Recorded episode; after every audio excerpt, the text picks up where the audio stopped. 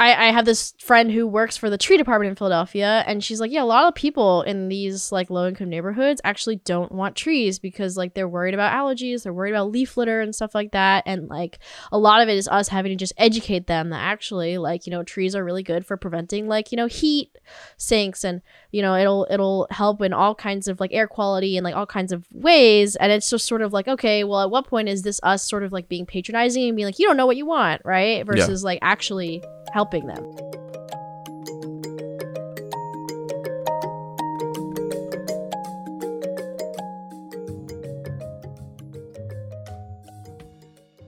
So here I am at 9 a.m. Yeah. Uh, what should we talk about? Well, here's the thing that I've been thinking about a lot recently. So, um, did I tell you I was reading this book called My Grandmother's Hands about like bodily basically it's kind of like the body keeps the score it's on a lot of reading lists that i've seen on instagram that have for whatever reason the body keeps the score seems like it's kind of out right now and so Mm. people are like oh well instead of reading the body keeps the score read this instead or whatever right Uh huh. and I think people's criticisms of the body keep the score have been something along the lines of like wanting to incorporate more anti-racism into the like conversation around trauma.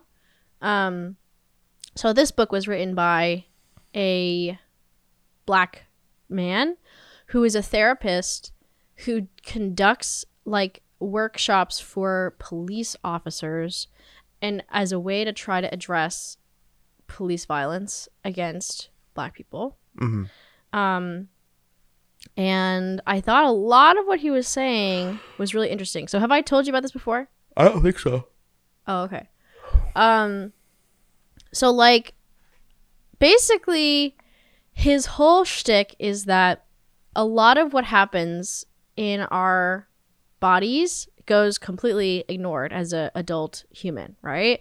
Which makes sense, right? Yeah. Like, you know, you're taught as a kid to like eat everything on your plate regardless of whether you're hungry or not.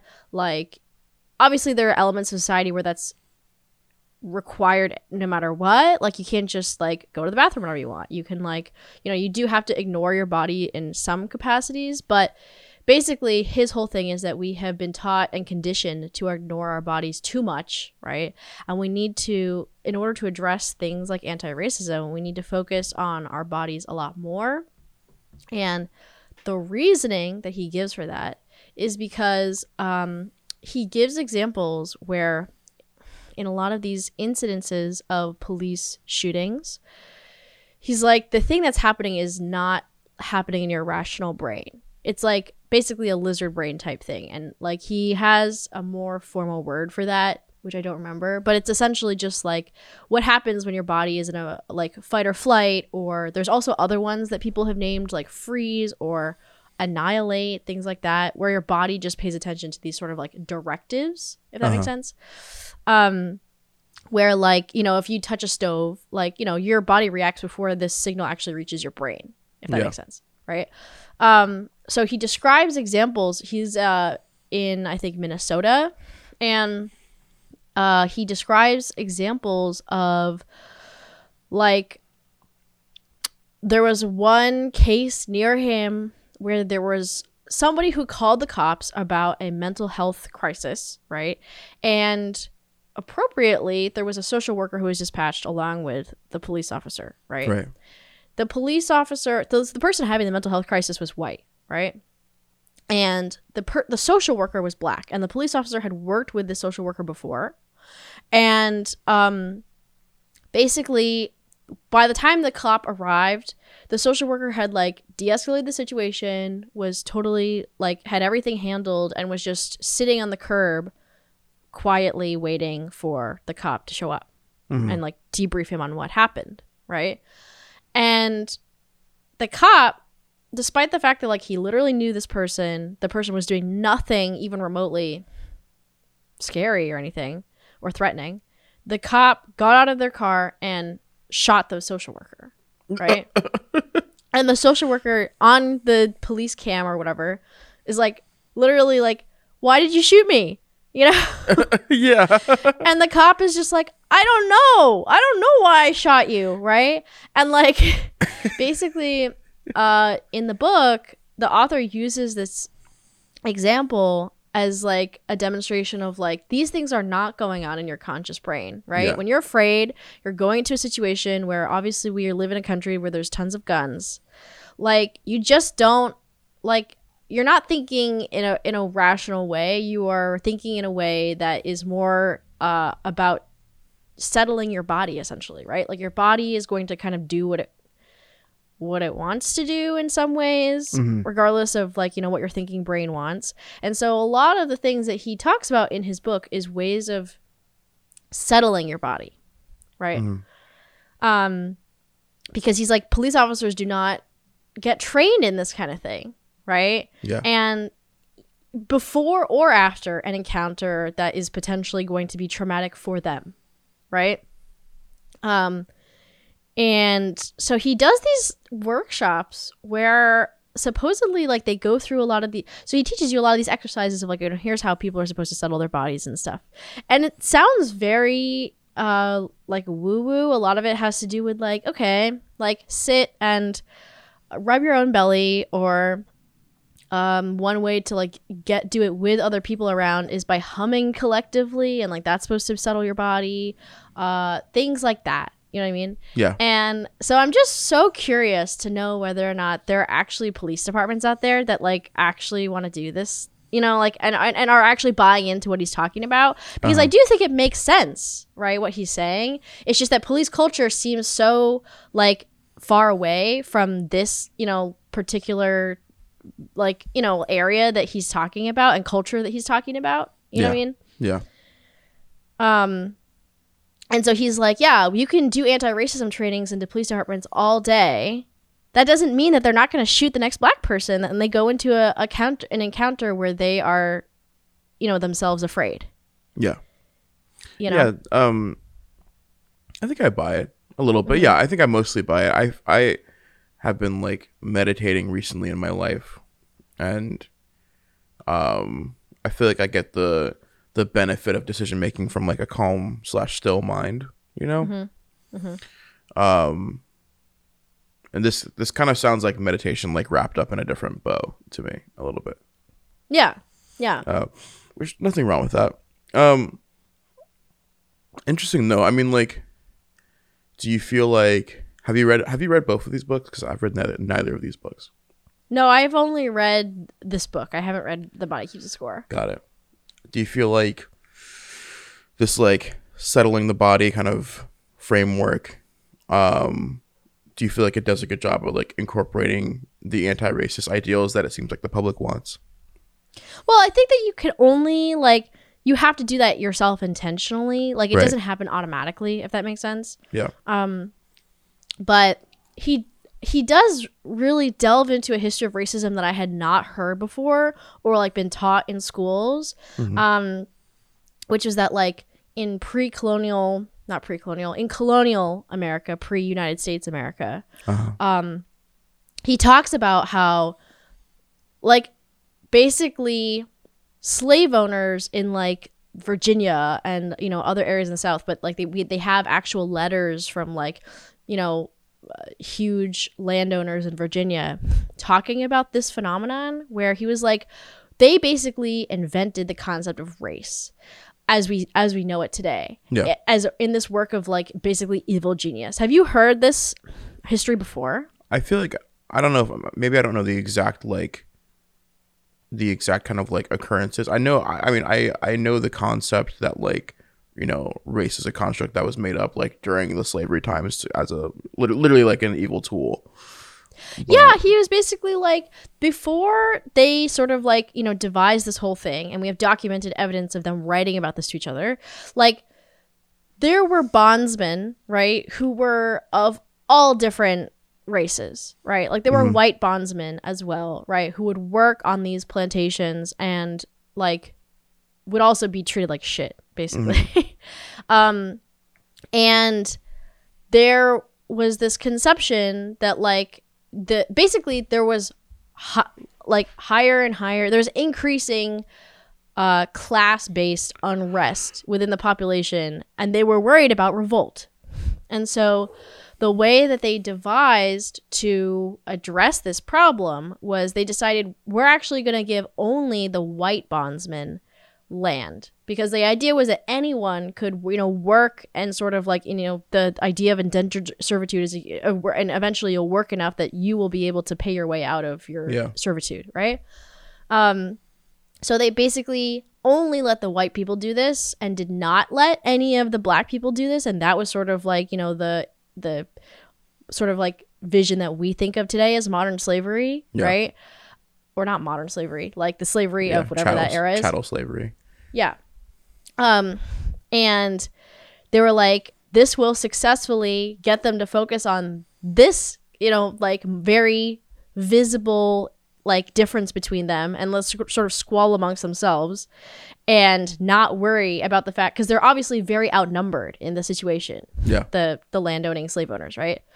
So it's like oh no. Like if they really want to revolt they probably could overthrow us no problem. Yeah. you know No. Yeah. No. No problem at all. Yeah. No. It's um. I mean, it's classic. and it's like taken so straight from a, a book. it is evil genius right Yeah. because it's like incredible that that idea has been so strong that has persisted today Yeah. I mean, yeah, this there's so much like science backing up this idea that like truly, I mean, like, you know, it, the genetic differences, like the D- the DNA differences just like aren't really there, right? Like there's Mm-hmm. some there's some like genetics that are at play to make us look different, but, you know. but also the genetics doesn't really even still justify any kind of like societal component that race plays today Yeah, right no. even if it were true you know, truly, I mean, like, truly, I think that I, th- you know, I, I've become a little, you know, I, I'm, I, I kind of roll my eyes a little bit when people say that like things are just social constructs or whatever. Um, but as far as social constructs go, like this is like, you know, hundred percent right. Like, there's nothing like, there's nothing about this like difference in our society that's rooted in any like in any you know actual reasoning, just like made up, hundred percent made up. right but the thing is the reasoning i think is like actually very like clear and useful to the ruling class and like it, it's like a very specific very like strong reason I feel you know? you know, I feel like a lot of things in our world are just like especially, you know, they always end up benefiting the ruling class, right? Like a lot of these things mm-hmm. are just like made up to divide us, right? Mm-hmm. It's super like it's like super useful to you know, like the rich ruling class today that there are poor Democrats and poor Republicans, right? Like they're like it's mm-hmm. super useful that like there's this like we have this like very divisive ideology around everything.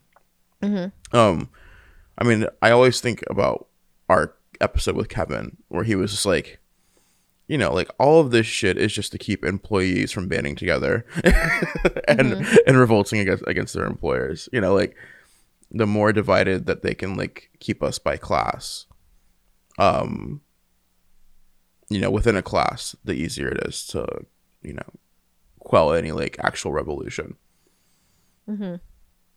Um, so yeah, I mean, but it, you're right. It is some like it is some real evil genius shit, and it worked. I mean, Right? hand over fist. It worked. It worked so incredibly well. and you're like why can't there be like good genius people out there creating these ideas that are like you know gonna last through like you know the test of time Yeah, you know what i mean I think they do. They just don't. I think Well, they have you- been. like what would you say like can you think of an example of like a sort of like net positive idea that has had that kind of like staying power you know what i mean Yeah, I don't know. I guess I'm not thinking of like ideas. I'm thinking of like inventions. I just feel like good things, by their nature, people just forget about them. and they're just like oh whatever Because they're like, just, like- let's fo- focus on solving the problems they just become our standard of living. You know, Mm-hmm. like, um. But I'm trying to think of like I'm trying to think of like an example of a good thing that we benefit from every day and don't realize it. Because like the things that come to mind for me are things like germ theory, but that wasn't like I guess that was sort of like created for the benefit of like you know helping people live, you Yeah. know. Um, but I don't know. It doesn't have the same kind, the quality of like, oh, like we're gonna So engineer society this way. Yeah. You know what I mean? Yeah, so incredibly pervasive. It's just like, oh, we're just uncovering something that already exists in the world that we don't really have any control over. Right. You know? Right.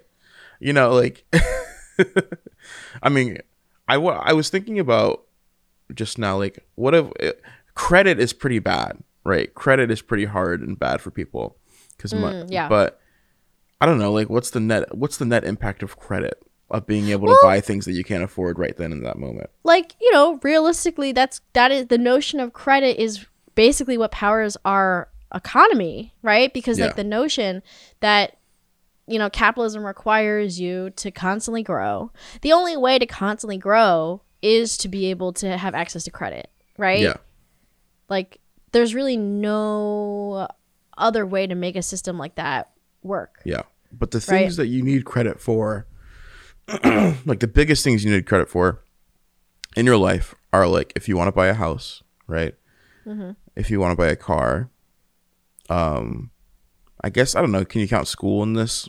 Like, you take on you take on debt to go to school. I don't know if you call that credit. Do they do they I mean when you I assume most students don't have a credit score by the time they are actually trying to apply for loans. Do they pay attention Oh, to your credit when you're no. doing student loans? Not at all. Um, they just like, yeah, no, they. I think they just give you them at like the whatever the fed the federally accepted rate is if you're getting federal loans. So they don't deny students loans basically. No, oh, I think it's completely need based. Okay. Um, at least FAFSA, and you can get some merit based stuff too. And then if you if you can't get, I mean, I haven't heard of a situation where. Actually, no, I have. It's I've heard of situations where kids couldn't get loans because they're on paper their family made too much money, but because of their family situation, um, they weren't able to get the loans they needed. Um, I have a friend that became emancipated from her parents when she turned like 19 or something because her parents like cut her off because she wasn't living life the way that she wanted that they wanted her to live. Yeah. Um, and we're like, okay, well, I'm not gonna, I'm not gonna pay for your school, and she had to like get emancipated so she could apply for FAFSA. Yeah. Um, so I think it's need based um, in an imperfect system, as I just as I just uh, explained. And I think if all else failed, you can get some really predatory high interest um, private loans, and those would be high interest because you don't have a, an established credit history. yeah.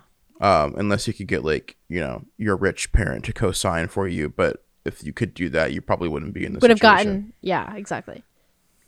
Um, so no, I don't. I don't think credit is the answer to your question. I think credit's actually probably pretty bad. I mean, Yeah. um, For like the average person. many. Probably good for for for the ruling class and bad for the working yeah. Yeah. So this is yeah, exactly the exact opposite of what we're talking about. yeah. Um.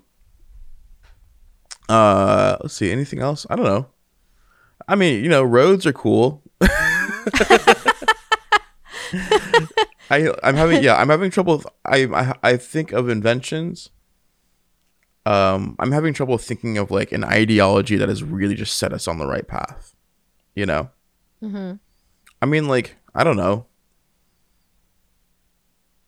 Is like is it too is it laughable to say democracy? I well, don't know. I mean,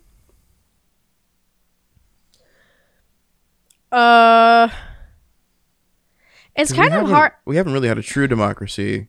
Yeah, We're at it. We're I mean, like we're getting truer.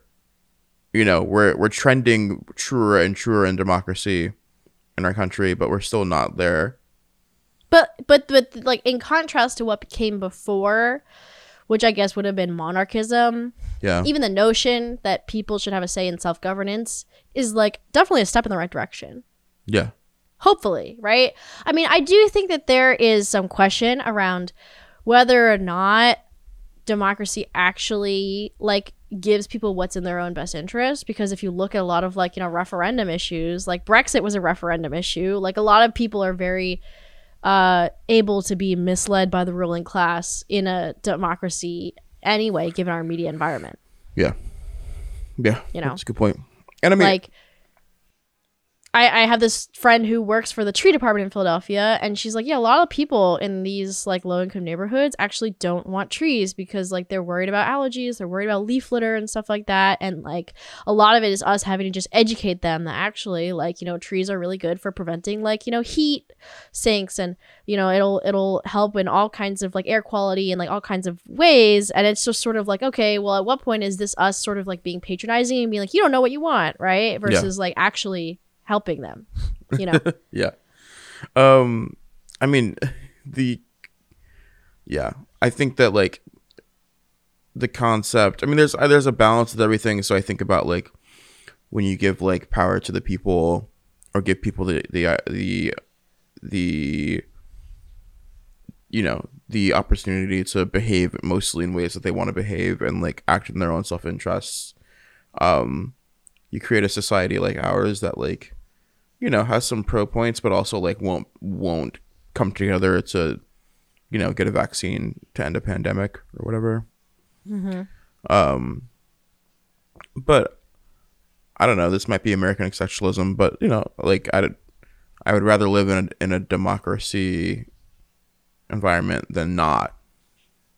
Right. Um certainly things are substantially better than they used to be you know as this country was like forming or whatever. Sure. Um but i think you know i think many of our more like kind of cynical contemporary like peers would say that um you know the systems are just more shrouded now. Like there is still a ruling class um but the systems to keep that class in, in place and powerful are just like behind a bunch of like trapdoors now But the, the Electoral fact that they need to be behind trapdoors because the concept that like you know people actually deserve to like you know have you know autonomy and that that kind of thing yeah like is a more popular concept in our society, right? Before it didn't even they didn't have to like pretend, but now at least they have to pretend. Yeah, right? for sure. certainly, certainly things are better. Mm-hmm. Um, so I don't know, maybe that I don't know, like the the concept that like people people should be able to make their own decisions, live freely. Mm-hmm. That's kind of, I mean, that's kind of that was kind of transformative, I think. Yeah. But um, it's also slow, you know, and flawed. Um, I think, you know, maybe the whole like creating the concept of race was also slow and flawed, but it just seems like it went so perfectly. right, right, right. Like when we look at like society now, you're like, oh, like this seems like it went exactly as planned. like It seems like they did a really, really even good job. better. Like they couldn't have known that, like you know, oh, we would be arguing about this like you know hundreds of years in the future, Yeah. Right? That's like they probably weren't even trying to plan for that. They were probably just you know worried about their own you know whatever landowning interests. Yeah. Man, class is so bad. Like class Yeah. is just like really like so incredibly terrible. Mm-hmm. You know? Um I get why there have been like you know, people that spend their whole lives thinking about ways to not to obliterate class from a, from a society. Because it is just awful. like the, the the money motivation is just like you know, people do really really awful things. Yeah, but the thing is that like, you know, it's so like you literally cannot create societal change without class. So you have to get some minimal level of buy-in, right? To do any of the like possible interventions you would want to do, Yeah. right? You read like Intercurrent Society?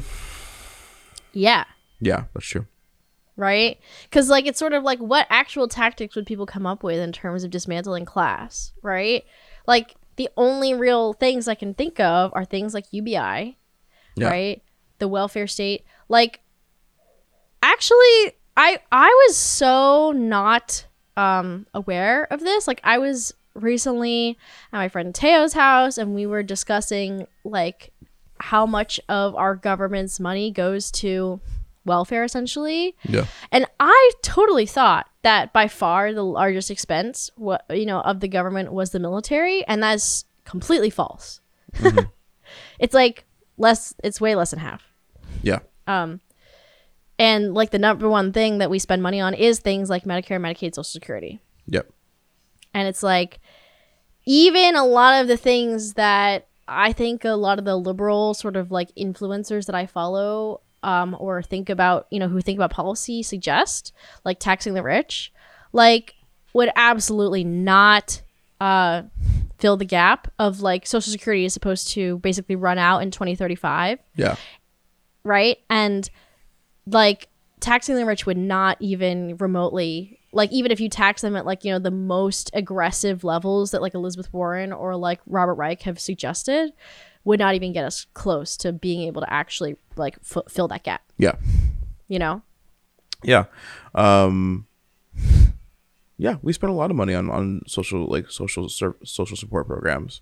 right Um and that like thinking about that I don't know, it's such a shame because like as someone that's like, you know, we spent it we spend this money like giving it to the states. A lot of this is like in the form of block grants to states for them to run their own programs.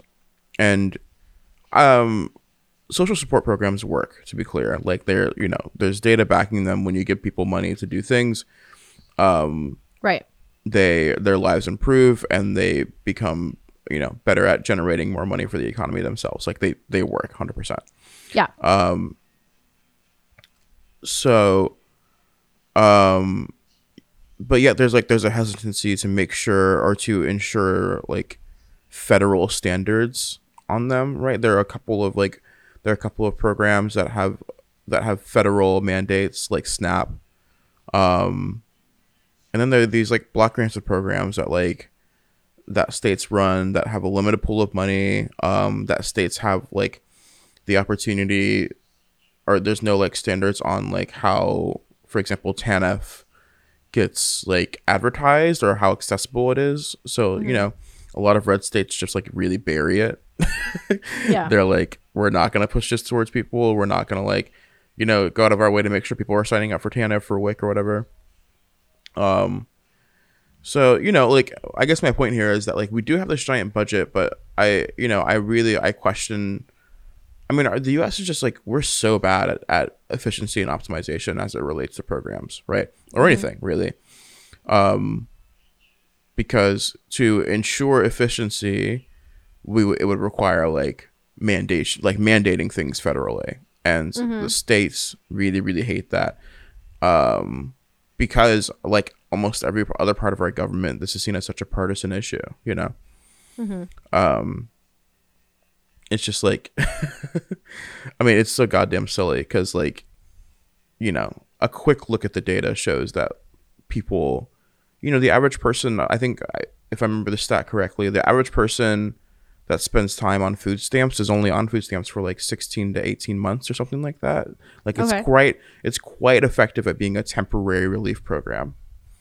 And um uh you know like we should just like you know it's it's quite a marvel because the us uh, are we're quite frankly pretty bad at like creating effective programs. Like you know like snap is this like kind of like it should be touted as a victory because it's so good at doing what at doing exactly what it was intended to or like mitigating the problem that like it exactly was written to mitigate. Like that's so rare. Um uh but yeah yeah no, i i i'm happy. I mean like you know i i don't know i don't know if i would have before you said that. Maybe i would i probably would have said the military too. Um but you know isn't that good? I don't know like isn't like the government should be spending the vast majority of its of its money on people on its Well, that's the thing. That's the thing that is is was surprising to me about it is that basically the system that exists now is pretty much the system that I want, but I feel like I'm surrounded by people who share the same values with me who are like the system sucks and it's broken. You know what I'm saying? Mm-hmm. And like we don't we don't seem to think about or pay attention to the fact that like no actually like we actually do have quite a lot of systems that are doing exactly what we wanted them to but that's not a news story yeah right yeah so it's not in our public consciousness to be like, oh, yep, Snap's still working. Like, yeah no yeah no it's not yeah no we're not we're not good at that at all but i mean because like i think i mean i think largely because it's so politicized like whenever snap comes in the news it's because like um it's because like someone's trying to modify it you know like someone's trying to like limit it or put work requirements on it or something like that you know Yeah. um Well, here's here's another thing that I'm in the process of trying to understand more about, right? So I joined this book group that I didn't realize was actually a theology book group. It was not like made evident to me. It was just a friend of mine who's like, "Oh, I'm starting a book group," you know? Yeah. And you know, as someone who was not raised in any kind of religious environment, like I have not read anything even remotely theological before, Yeah. right? But the thing that was so striking to me about it was that it's so explicitly like Christianity is the like doctrine of the oppressed. It's all about liberation. It's all about fighting for people who do not have power in society. Like it's so explicit about that in the most passionate of terms yeah right? And then you're like, what? I'm so curious to actually understand. Like, what is it that gets lost in translation between that doctrine that's like, you know, as ex- it's just incredibly explicit, right? Between that and actual policy making in red states where they're like, oh, yeah, let's get rid of all of these welfare measures. Yeah. know? I mean, I think I think it goes back so incredibly long. Like I think like the second that the second that you know, Christianity or like any other religion was created, people realized how like how amazing of a tool it was to seize power. I think it's been I think it's been like corrupted almost from the instant it was created. You know, like there's like like the the the Catholic popes, uh, you know, throughout like history, have there have been so many that have just been like, you know, used their like used their their religious stature to just collect money for the people and like live lavishly, right? Like it's like, it, I think it's like, it's been you know, there's a history of taking advantage of this religion that's like long withstanding, right? I think that like But like it can make sense why the ruling class is doing that. Like they're saying one thing and doing another. But like there's just something about my worldview that really just refuses to believe that people, like the people who are being governed, are just uh, not able to like reason. You know what I mean? Like I'm really Reason like I don't way? believe that that's true. Like reason in the sense like see these like levels of hypocrisy between what they're reading when they go to church or like what they're listening to when they go to church every Sunday and like the actual facts of the s- situations they're creating in their political environment. Yeah. I mean, know? yeah, I, I, I get what you're saying. It's pretty abstract, dude. I don't know. I feel like, I feel like when you go to church, like, you know, the messaging, I, you know, the messaging very well might not be like, it's not okay that there are so, there's so much like wealth inequality in the world, right? Yeah. It's, um, you know, they're like kind of like abstract, high level bits of guidance. Like I'm thinking, I'm thinking about what like what a sermon is right now. But the thing is like It's the Bible doesn't seem that abstract to me. Jesus is literally like here, feed the fish to the poor. Like Yeah, that seems incredibly concrete. The Jesus part is pretty. I mean, that's only like half of the Bible. Okay. You know, like there's a the Bible's pretty dense, dude. There's like a lot of like there's a lot of pre-Jesus stuff. um, and Did you have to read the Bible when you were growing up? I didn't have to. I read some of it. I certainly Okay. have read like maybe one percent. Okay. You know? Yeah. Um, so I'm by no means a Bible expert, but there are books that have nothing. I mean, there are many books in the Bible that have nothing to do with Jesus. There are many books in the Bible that have nothing to do with the poor, right? Um, I would say it's like a little bit. It kind of like saying that like Christianity is like all about you know helping the oppressed. I think is a little like glossing over a lot of the bullshit. There's, there's a lot. There's a lot of bullshit in the Bible. You know, okay. there's a lot of like you know there's like pages upon pages upon pages of of things like how you shouldn't eat shellfish right like like you know like and there's certainly a narrative to it but the whole shtick and i think this is maybe what has a lot to do with like the different kind of sectors of christianity that we get is that there's so much of the Bible and a lot of it's quite different from from each other. It it contradicts itself a lot. Yeah. Um and you know, that creates room for people to kind of just cherry pick a verse and use it to justify their behavior, right? Like you know, the Bible also says you should be giving money to your church. And um the Pope was like, Here in the Bible it says it, you need to give me money. If not, you're gonna go to hell. Right? Like um the like I think it's like easiest to kind of glom onto the Jesus stuff because it's the most relatable and that's I mean that's kind of what I did when I was more of a, a religious person and Yeah. um but yeah there's a lot of other shit you know and a lot of it's pretty fucked up um yeah. and you can you know i think that like if you you know no matter your ideology you could find something in the bible to support it Hmm.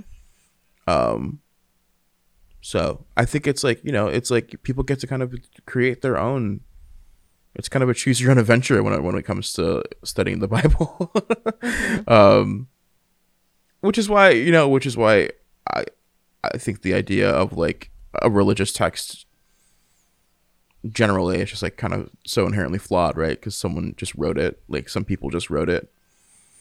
And you know i have i don't i don't have any like stats or facts to back this up. But i feel like i've been told that like you know there are the books the bible's changed over the years about like what kind of books made it into the bible and what books made it out of the bible. That's why there's like a king a king james version right? Um there are like several different versions of the bible. And the king james version is like literally you know king james of england was like these are the books that i want to be included in the bible because these are the ones that i like. Yeah. Right? So like in terms of like i mean we're talking about manufacturing power. What you know what better way to manufacture power than to choose the books in the bible that you think would make you know the people you're ruling most most lenient towards you? Um, which is so which that seems to be like a critical juncture of christianity because it does seem like at the very beginning christianity was really trying to be a like you know we For are oppressed and we're trying to help the people who are oppressed. Yeah i agree. You know? Uh, yeah i agree. But something changed right away. You mm-hmm. know right away. Well i mean i don't know. Is it right away? Like how far between the actual uh whatever but i mean i'm sure it was written over a period of time but like that happening and like the king james version for example like is that thousands of years or hundreds of years? Or know. is that like actually it's probably like a thousand years. I don't know. Okay. You know i don't really know either. Um but you know. I mean like before because like this is i think a perfect example of when people say oh like if there we if we lived in an alternate universe where it, we're not like white men who were in power and it was some other group that were in power like it wouldn't be like this. Because like christianity actually seems like a pretty good example of like a people going from like an oppressed class to a empowered class and it totally not being any different from like anything else. You know what i mean? Like I don't necessarily like, you know, based on this kind of like what we've seen come to pass, I don't believe that a society that was like ruled by women or ruled by black people, right, would necessarily be like so much better than what we've got going on today, right? yeah Because like and it does seem like the the the through line is not like especially given that like race seemed to have been actually constructed like pretty recently, like that that that those are the things that actually determine like whether society is governed like uh equitably or not yeah no i think that sorry it's okay I think that that's horseshit. Yeah, no, I like like the through line has always been money and power, right? Yeah. It's always been like, you know, there have been so many societies that have been utterly like oppressed and destroyed by non-white people, right? Like yeah it just that you know that's just our our world's history right like the mongols were not white Yeah. notoriously brutal, right? Like, you know, like it's just like yeah. um people you know power structures are created people there's something about like in our i feel like in our nature that makes us really love power and want to hold on to it no matter what. Yeah. and power inherently means that like that you are you know that you're oppressing some other people.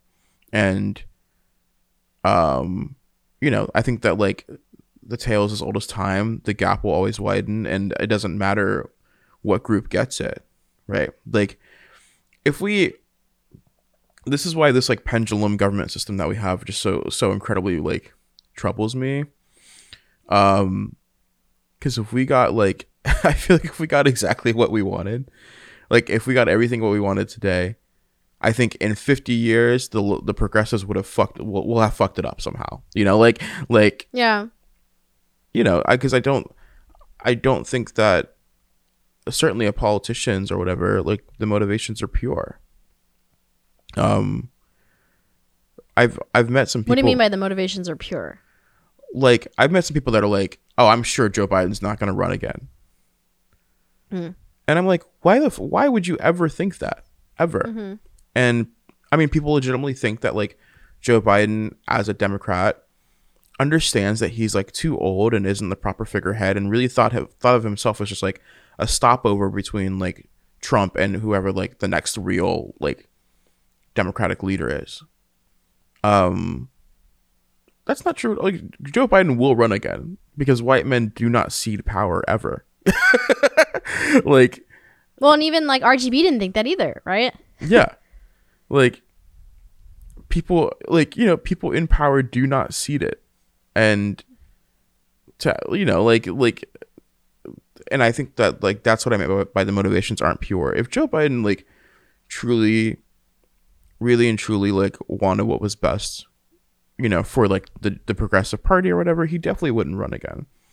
Um, because he's pretty unpopular, you know, like he's like, you know, the, the he, people are just like very very mad on him.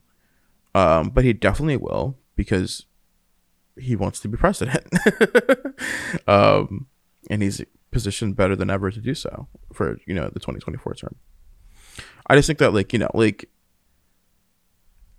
we've I mean we've talked about this before on this show. In order to make in order like to make the change, you have to get a lot of power, and then on the way, you're like, this is actually sick. Actually, Yeah, it's sort of like it's almost like what is actually the point? Like, does it actually even matter who's in power?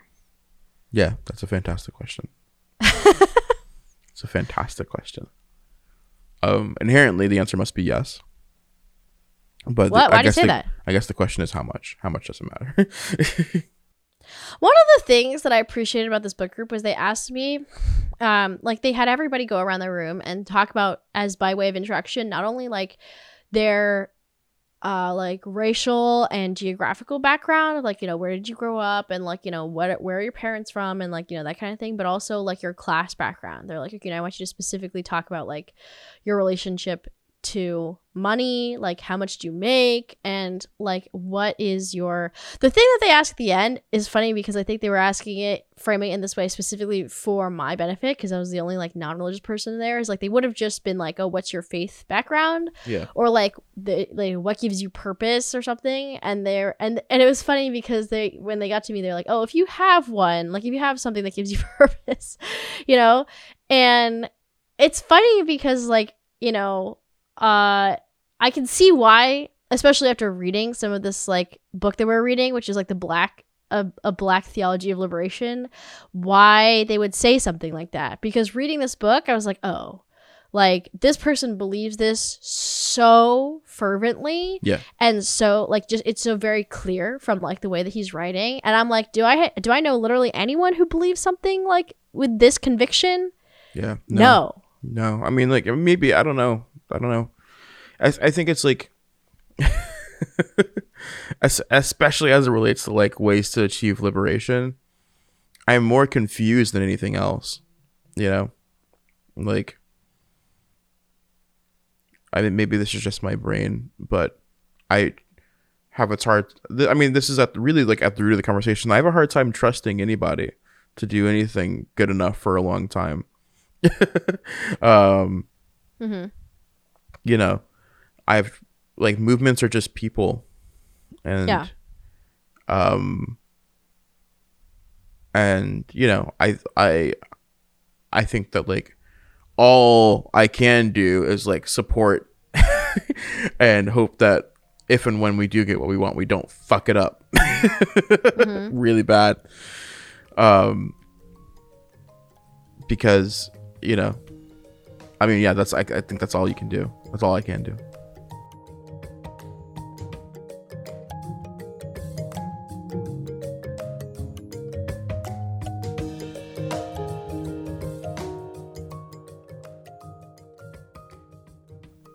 Um, all right, well, follow us at I'm the Villain Pod. Leave us five stars.